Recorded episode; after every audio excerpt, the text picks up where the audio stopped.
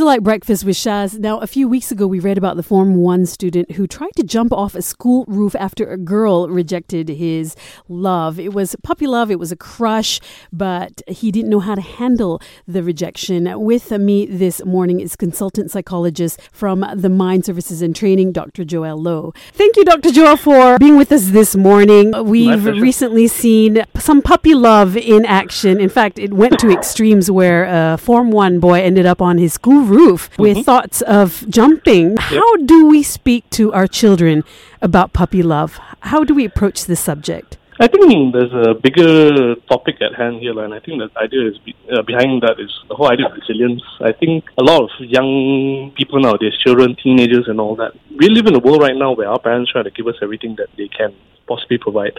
And they also do that by shielding us from all the bad things from happening, right? So be it um, having enough to eat or getting bullied in the schoolyard or having enough toys and all that kind of things. And I think what happens is that we, if uh, the younger generation have, has grown up in a situation where they don't feel rejection or bad things enough. So I think a lot of what this young uh, man went through when he was rejected by his uh, crush was that line. That sense, he didn't know how to deal with failure. He didn't know how to deal with rejection or feeling bad or feeling negative. You know what I mean? And he, right. he felt that you know this was the only course of action is the only thing I could do. So I think that's the big issue at hand. Right. You know, How do we remedy that? I think sometimes, as, as mean as this sounds, and I read this really wonderful article, sometimes you just need to beat your children at games. You need to make them feel bad, but in a controlled manner, right? Mm-hmm. So in that way, they learn resilience. They learn how to lose. They learn that losing is all right. It's fine. It's, it doesn't feel good, but the next day you wake up, you're off and uh, and off you go again, right? So having those, letting the, our child have those kind of experiences is important. Another good example of this is um, letting children be bored. I think this is something that's been talked about quite a bit. We stimulate our children so much that when they don't have the stimulation, that be the iPads, the uh, laptops, or games, or whatever, mm-hmm. they don't know what to do, right? Yeah. think back when about 30, 40 years ago when we were kids, right? Mm-hmm. We had nothing.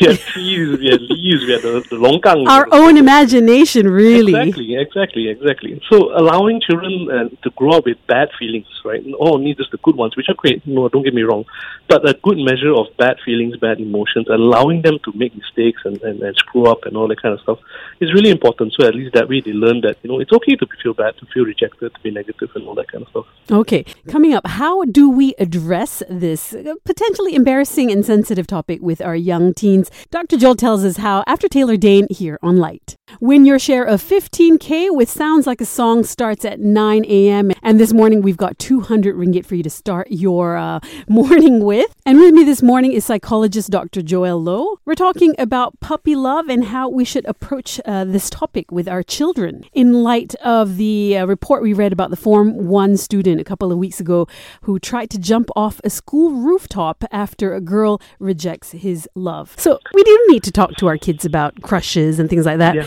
I, yep. I, I, don't remember my parents talking to me about it, no, but how can we not ignore, you know, these rites of passages with our yeah, children? Yeah.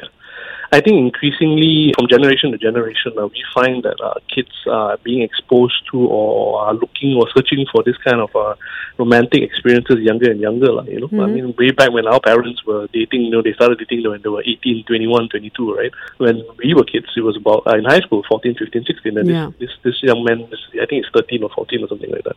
So increasingly, we find that children and teenagers are getting younger and younger when they have their first romantic experiences, be it a good one or a bad one. So I think it's really important to remember that at that age, you know, emotionally, mentally, cognitively, we're not mature enough to handle a lot of things that are associated with romantic relationships. Right. Things like commitment, communication, you know, promises and things like that. It's a, it's a big scary mm-hmm, thing, right? even for mm-hmm. adults. Consent as well. Exactly that as well, right? So I think it's really important that parents uh, knuckle down and you know at an early stage, you know, even when they start talking about boys or girls or whatever it is, that you know to have that conversation with them about relationships, why it's important, you know, things like that. So at least they have a clearer idea of what relationships are supposed to be, a fairer idea of what relationships are supposed to be. It's mm-hmm. not like I ask means I'll get yes. You know, if I if I like this person, they'll like me back. You know, so it's more realistic in that way.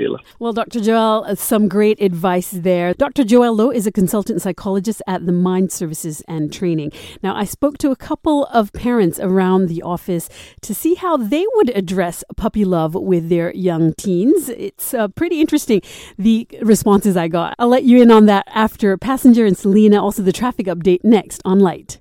We're talking about puppy love this morning. Do you remember your first crush? Did your parents have words with you? I remember my mother sitting me down and saying, Nah, don't get involved with anybody. Uh, you study first. After you finish college, then you can talk about relationships and all. I don't know how practical that kind of advice is because, you know, we have relationships even with our friends. So it's best to be prepared and emotionally ready. Now, I went around the office and asked my colleagues what they thought about uh, puppy love and how how they would approach speaking to their young teens about puppy love. This is what James said. I will say, uh, don't be so serious, lah, because uh, this puppy love, it won't last forever. And you know how many people, how many couple in the world, they first met their puppy love and then they been together and get married for the rest of their life? No, not that many. So don't be silly, girl. All right. Well, James sounds exactly like my mother. Now, Anu had almost a similar kind of situation, but different. Okay, this was when my son was 16 years old, and I knew it was coming for him, and I warned him look, girls are trouble for you, so keep them away at the moment until you are at a matured age, then you think about it.